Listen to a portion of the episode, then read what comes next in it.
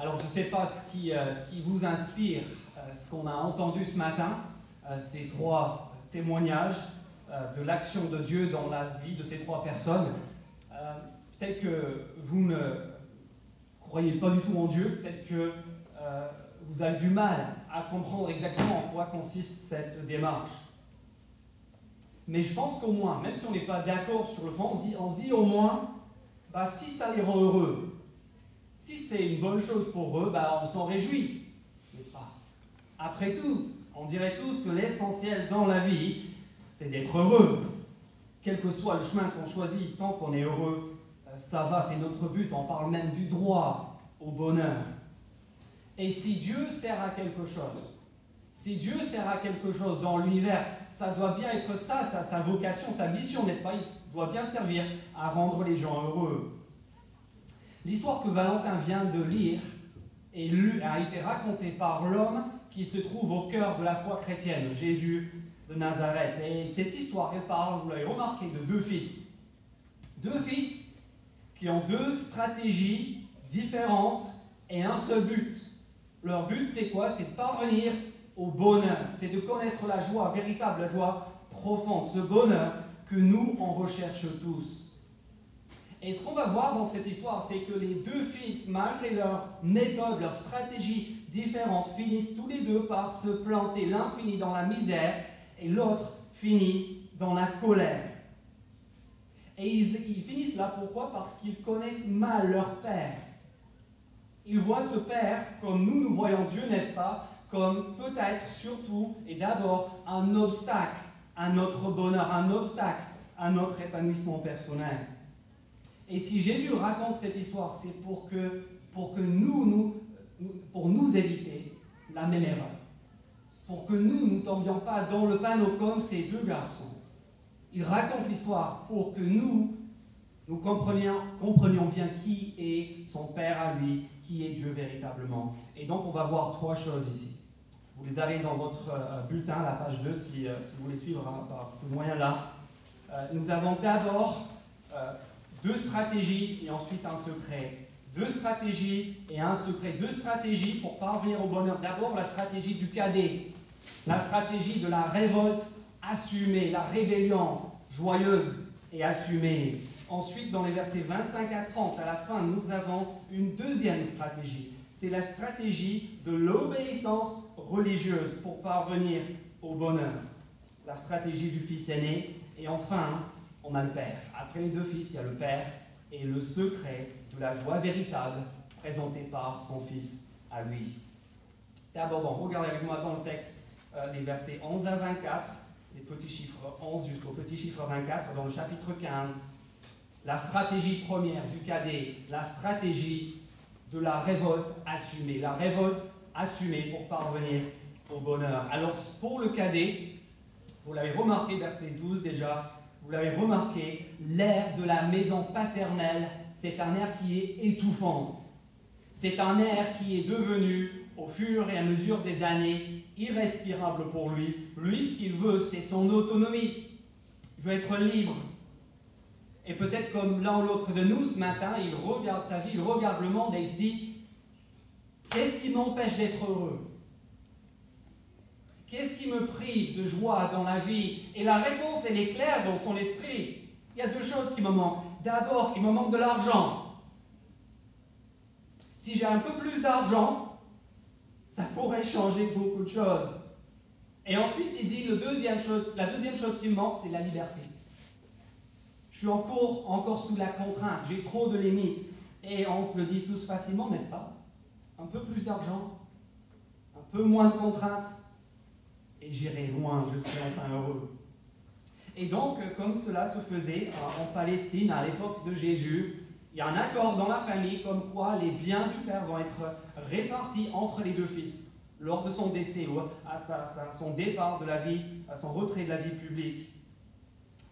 Deux tiers pour l'aîné, un tiers pour le cadet. Et si c'était une histoire d'un jour, je sais qu'on a une famille euh, lyonnaise avec nous aujourd'hui, mais je pense que si Jésus racontait cette histoire aujourd'hui, ce serait l'histoire d'une famille de la bonne bourgeoisie lyonnaise, avec un père qui a travaillé toute sa vie pour fonder un groupe immobilier phare.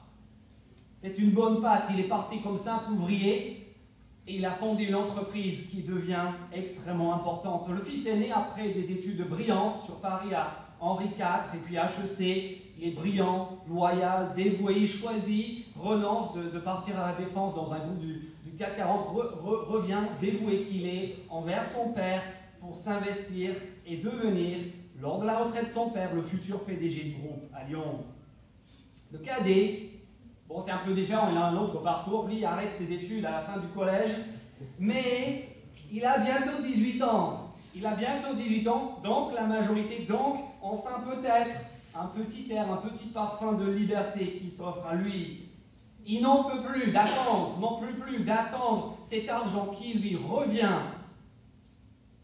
Il ne dirait pas comme ça, mais il n'en peut plus d'attendre que Dieu crève, afin que lui puisse enfin avoir ce qu'il veut. Et donc il demande, il demande euh, en avance de phase ce qui lui revient. Regardez le verset 12. Le plus jeune, verset 11, le fils, le père avait deux fils. Ensuite, le plus jeune dit à son père Mon père, donne-moi la part d'héritage qui doit me revenir. Le père, je l'ai dit, c'est une bonne patte. Il est connu pour euh, sa bienveillance envers ses deux fils.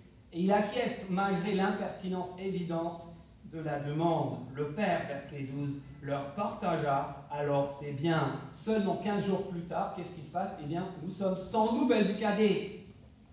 Plus personne n'arrive à le joindre. On apprend, verset 13, peu de jours après, regardez, le plus jeune fils ramassa tout et partit pour un pays éloigné. Il vend ses parts dans la société que son père vient de lui accorder. Il part en Thaïlande.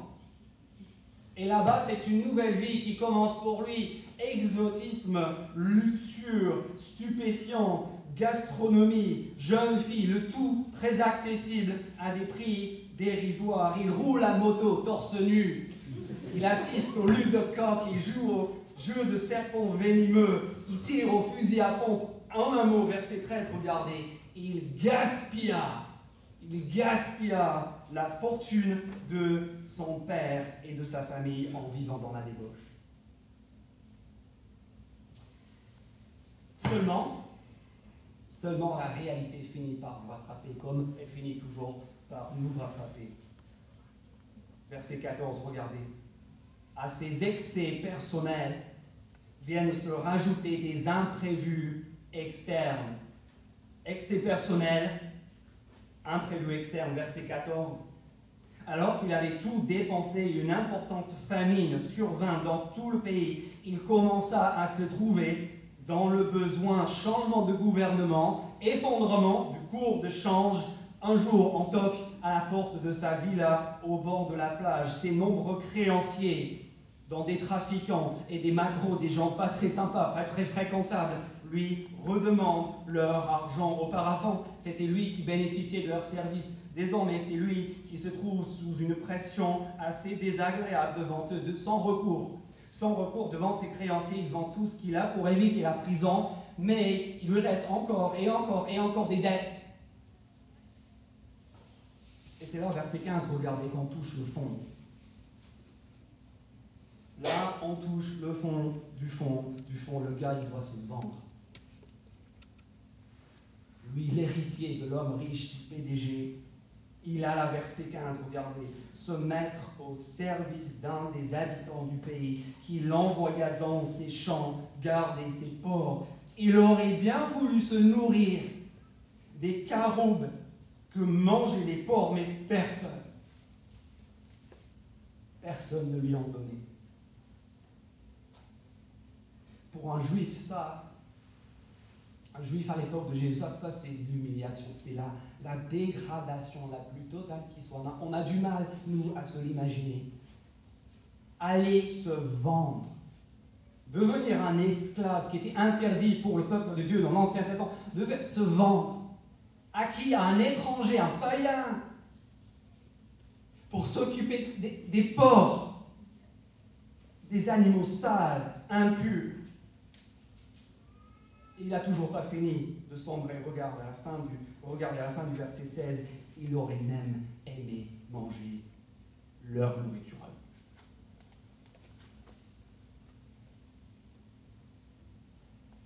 L'analogie de notre fils en Thaïlande, il devient videur d'un sex club de bas de gamme et subit quotidiennement vomi, bagarres, abus physiques et sexuels en tout genre. Un jour, il se réveille. Verset 17, regardez. Se réveille encore une fois de plus avec la gueule de bois sous un soleil de plomb au bord de la plage là-bas. Il se mit à réfléchir. Et il se dit quoi? Il se dit, regardez, mais repense à sa femme, il repense à la vie qu'il a quittée. Il dit, combien d'ouvriers chez mon père ont du pain en abondance et moi ici, je meurs de faim. Il repense aux ouvriers, au SMIC chez son père. Ces simples ouvriers du bâtiment, ces Polonais, ces Portugais qu'il méprisait tant avec leurs accents, toujours en sueur, avec leurs voitures d'occasion. Et là, pour la première fois de sa vie, il les envie. Et c'est en cet instant que cette idée lui, lui vient à l'esprit. L'idée du verset 19, je sais ce que je vais faire, verset 19, je vais retourner chez mon Père et je lui dirai, Père, je le reconnais, j'ai péché contre le ciel et contre toi, je ne suis plus digne d'être appelé ton fils. Traite-moi comme l'un de tes ouvriers. Il se leva vers ses vins et alla vers son père. La boule au ventre. Entre à arrive sur le siège de l'entreprise de son père.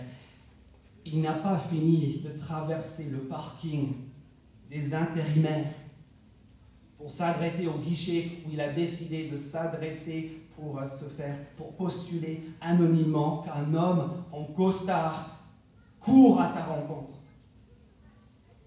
C'est son père, le vieux qu'il a quitté, qu'il a abandonné, dont il a gaspillé la fortune, qui court vers lui. Il a aperçu depuis son bureau, le bureau du CA au sixième étage, et là, il se dit, c'est mort. C'est mort, il va appeler les flics, il va appeler la sécurité, il va, il va me raccompagner, je vais partir en tôle. Mais vous vous souvenez de son problème? Il n'a jamais connu son père. Verset 20. Quelles sont les intentions de son père? Regardez, alors qu'il était encore loin, son père le vit et fut rempli de compassion.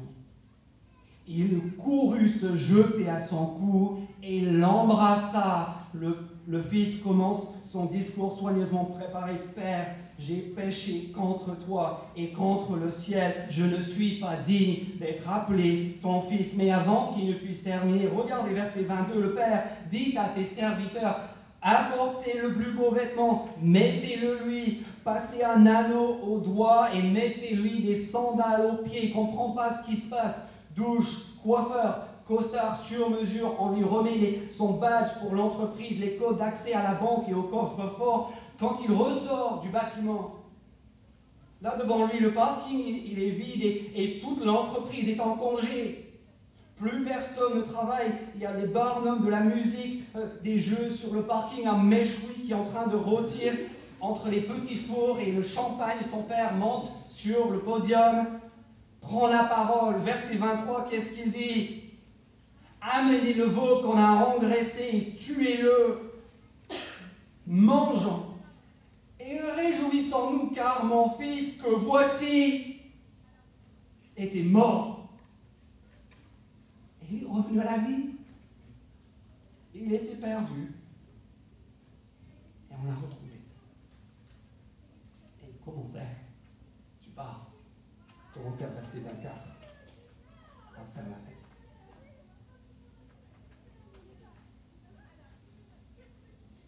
Un tiers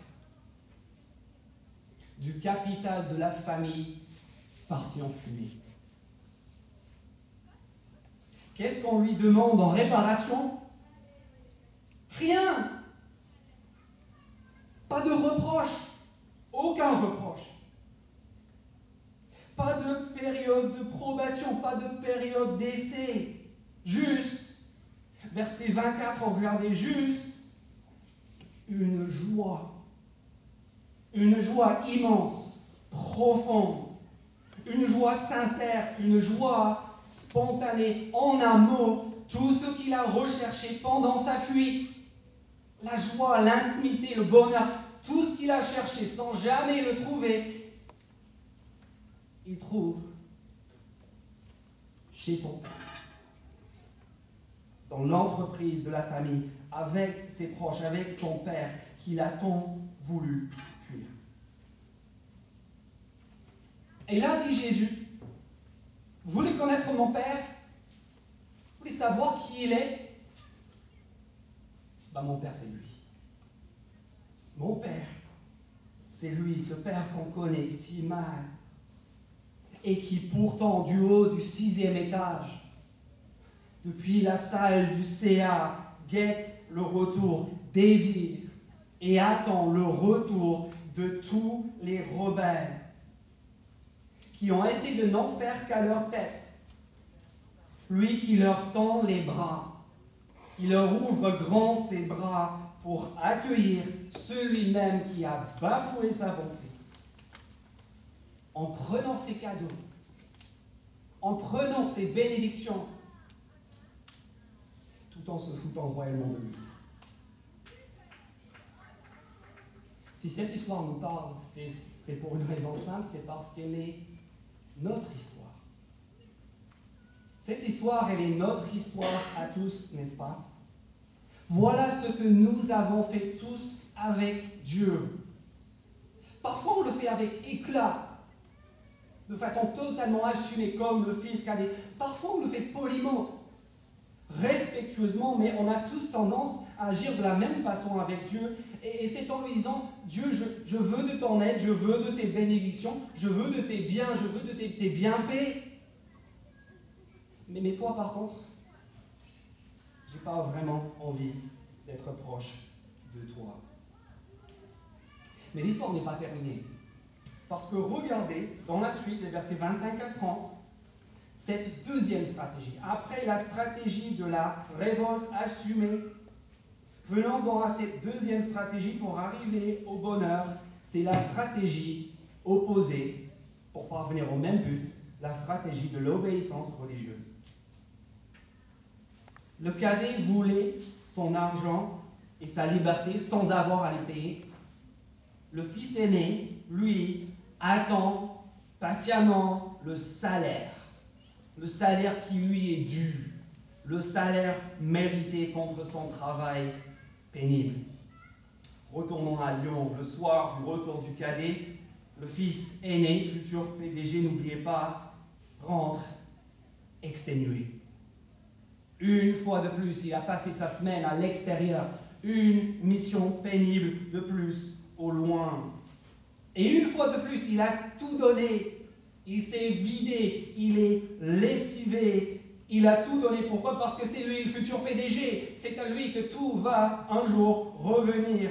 Verset 25, lorsqu'il revint et approcha de la maison, il entendit la musique et les danses, il voit cette grande fête qui se déroule.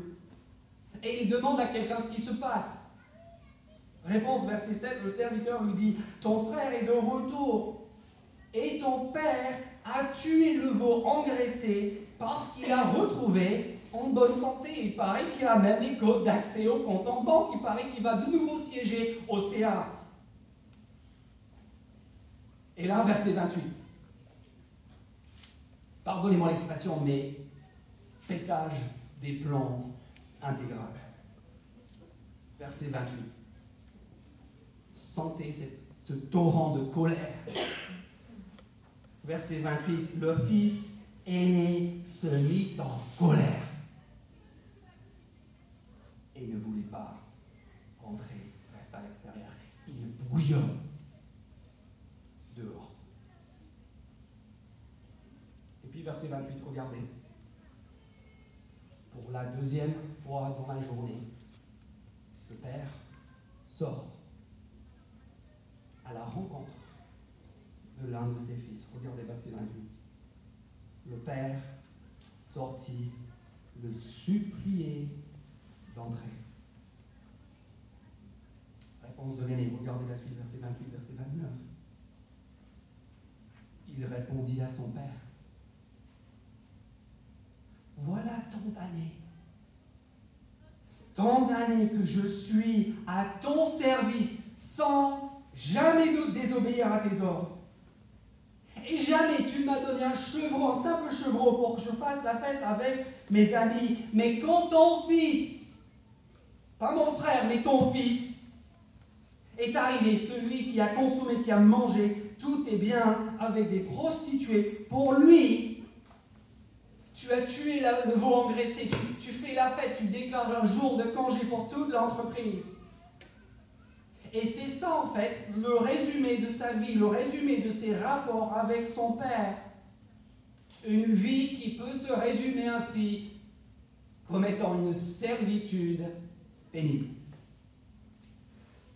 Une servitude pénible, mais qui attend patiemment son salaire. Il sera PDG. Il sera le chef. Tout va lui revenir. Tout sera un jour à lui. Vous voyez, vous voyez où il en est dans sa pensée exactement comme le cadet.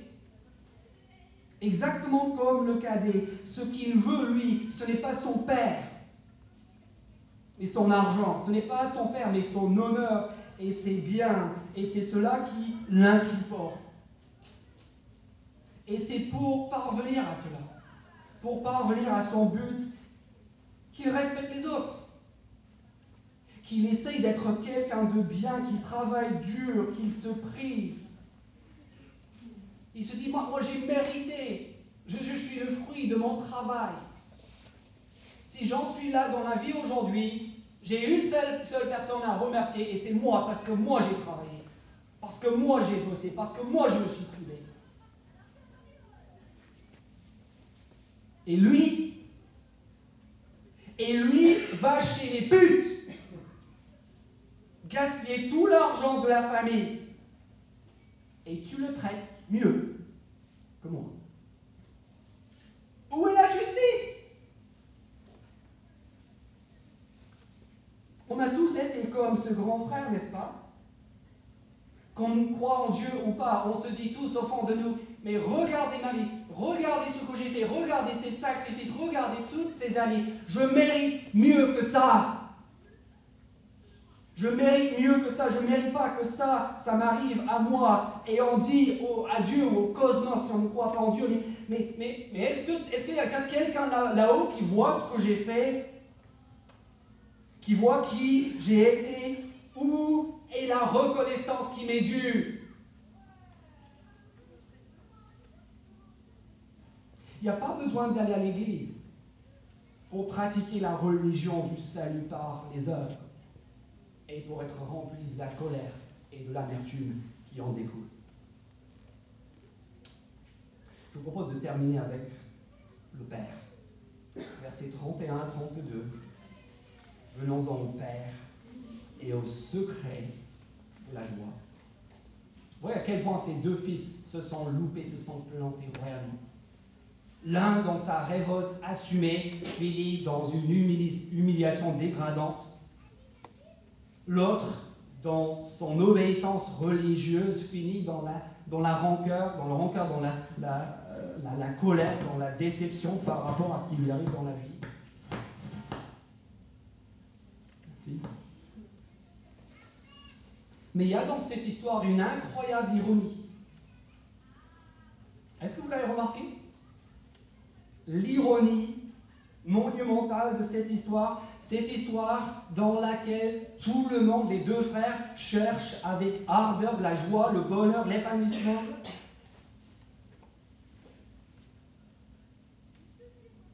Tous pensent qu'ils vont y parvenir. Les deux pensent qu'ils vont y parvenir. Comment? En mettant la main sur les biens du Père en mettant les biens sur ses bienfaits, sur ses bénédictions. L'un les demande directement, l'autre travaille dur pour les obtenir comme un dû, et les deux passent à côté. Et dans tout cela, où se trouve la chose qu'ils recherchent tous les deux? Où est la joie? Où se trouve le bonheur, pas juste dans cette histoire, mais tout le long de ce chapitre Revenez juste avant notre histoire, au verset 5 de Luc 15. Parce qu'avant de raconter l'histoire des deux fils, ou du fils perdu, Jésus raconte deux autres histoires avec le même thème. D'abord l'histoire d'une brebis perdue, ensuite l'histoire d'une pièce d'argent perdue. Et regardez ce qui se passe à la fin de chaque histoire. C'est la même chose dans les trois cas. C'est pour ça que j'attire votre attention dessus. Verset 5, il parle ici du berger qui a retrouvé sa brebis perdue. Lorsqu'il a retrouvé, verset 5, il la met avec joie sur ses épaules. Et de retour à la maison, il appelle ses amis et voisins. Il leur dit Réjouissez-vous avec moi Réjouissez-vous avec moi parce que j'ai retrouvé ce qui était perdu. Verset 9, la femme qui retrouve sa pièce d'argent. Qu'est-ce qu'elle fait? Verset 9, la même chose, elle appelle ses amis, ses voisines et dit Réjouissez-vous avec moi. Soyez dans la joie car j'ai retrouvé cette somme d'argent que j'avais perdue. De même, verset 10, je vous le dis, il y a de la joie parmi les anges de Dieu pour un seul pécheur qui se repent. Verset 23, verset 24, au retour de ce fils perdu. Mangeons et réjouissons-nous, dit le Père, qui représente bien sûr Dieu. Car mon fils que voici était mort et il est revenu à la vie, il était perdu, il est retrouvé, il commencera à faire la fête. Verset 32, la même chose. Il fallait il fallait faire la fête, il fallait qu'il y ait de la joie. Dans ma présence, oui, tout le monde cherche la joie. Le cadet et l'aîné en quête de bonheur. Ni l'un ni l'autre vont, vont, le trouver. Où est-ce qu'elle se trouve? Elle se trouve auprès du Père. Pas dans ses biens, pas dans ses bénédictions, pas dans ses faveurs, mais auprès de lui. C'est pour cela que verset 31, regardez, il dit à, son fils aîné, il dit, mais n'oublie pas, n'oublie pas mon enfant, tu es toujours avec moi. Le secret du bonheur, il est là, du début jusqu'à la fin. Celui qui se réjouit, celui qui invite des rebelles comme des gens religieux à venir se réjouir, faire la fête avec lui, c'est le Père. Comment ça? Au moyen de son Fils. Son Fils à lui. Parce que c'est ça le clou de l'histoire. N'oubliez pas qui c'est qui la raconte. Le Fils du Père par excellence. Jésus-Christ lui-même. Jésus qui raconte cette histoire alors qu'il est en train de se rendre à Jérusalem et à la croix volontairement, délibérément, avec préméditation, pour pardonner les pécheurs, pour pardonner la folie des rebelles et la colère orgueilleuse de ceux qui vivent dans l'obéissance religieuse. Jésus, le Fils du Père, qui, comme le cadet, quitte le domicile, part en exil dans une terre étrangère pour goûter aux pires horreurs du péché et de la souffrance. Jésus, le Fils parfait, au service de son Père, comme le Fils aîné, qui donne tout pour son Père. Mais à la différence du Fils aîné, il donne tout pour son Père, non pas pour gagner un salaire, mais parce que son salaire, il a déjà tellement il est rempli, épanoui, comblé par cette relation qu'il a avec son Père. Jésus-Christ, dans la vie, la mort et la résurrection, dans cet évangile, dans la Bible qui est entre vos mains, nous propose une invitation à tous. Invitation ouverte, que nos trois baptisés ont accepté, que n'importe qui d'autre dans cette salle peut accepter ce matin. L'invitation à sortir, à renoncer à la folie d'une rébellion dégradante. Et à renoncer aussi à la colère et à l'amertume de l'obéissance religieuse qui émane de cette tentative de se racheter par soi-même. Il nous invite à renoncer à ces choses-là. Parce que lui a déjà fait ce que nous n'avons pas été capables de faire. Lui a déjà mené la vie parfaite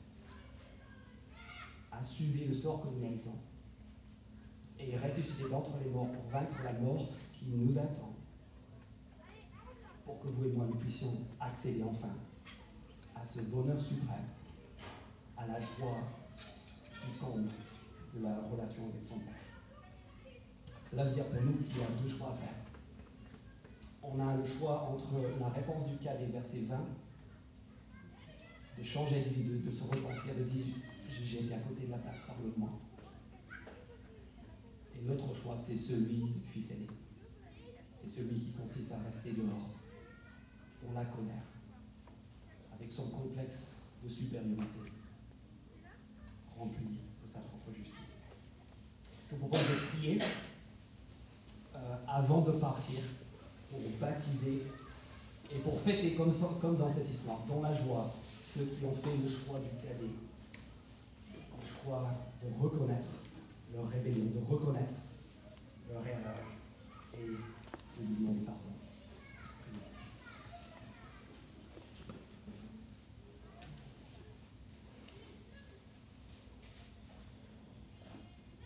Père, j'ai péché contre le ciel et contre toi. Je ne suis plus digne d'être appelé ton fils. Il se leva et alla vers son Père. Notre Père, je pense qu'on peut tous se reconnaître dans ces deux fils. On veut tous la joie, on veut tous être heureux, épanouis. Et des fois, on pense qu'on va y parvenir en n'en faisant qu'à notre tête. Peut-être dans une rébellion flagrante, peut-être dans une rébellion polie, mais tout aussi assumée.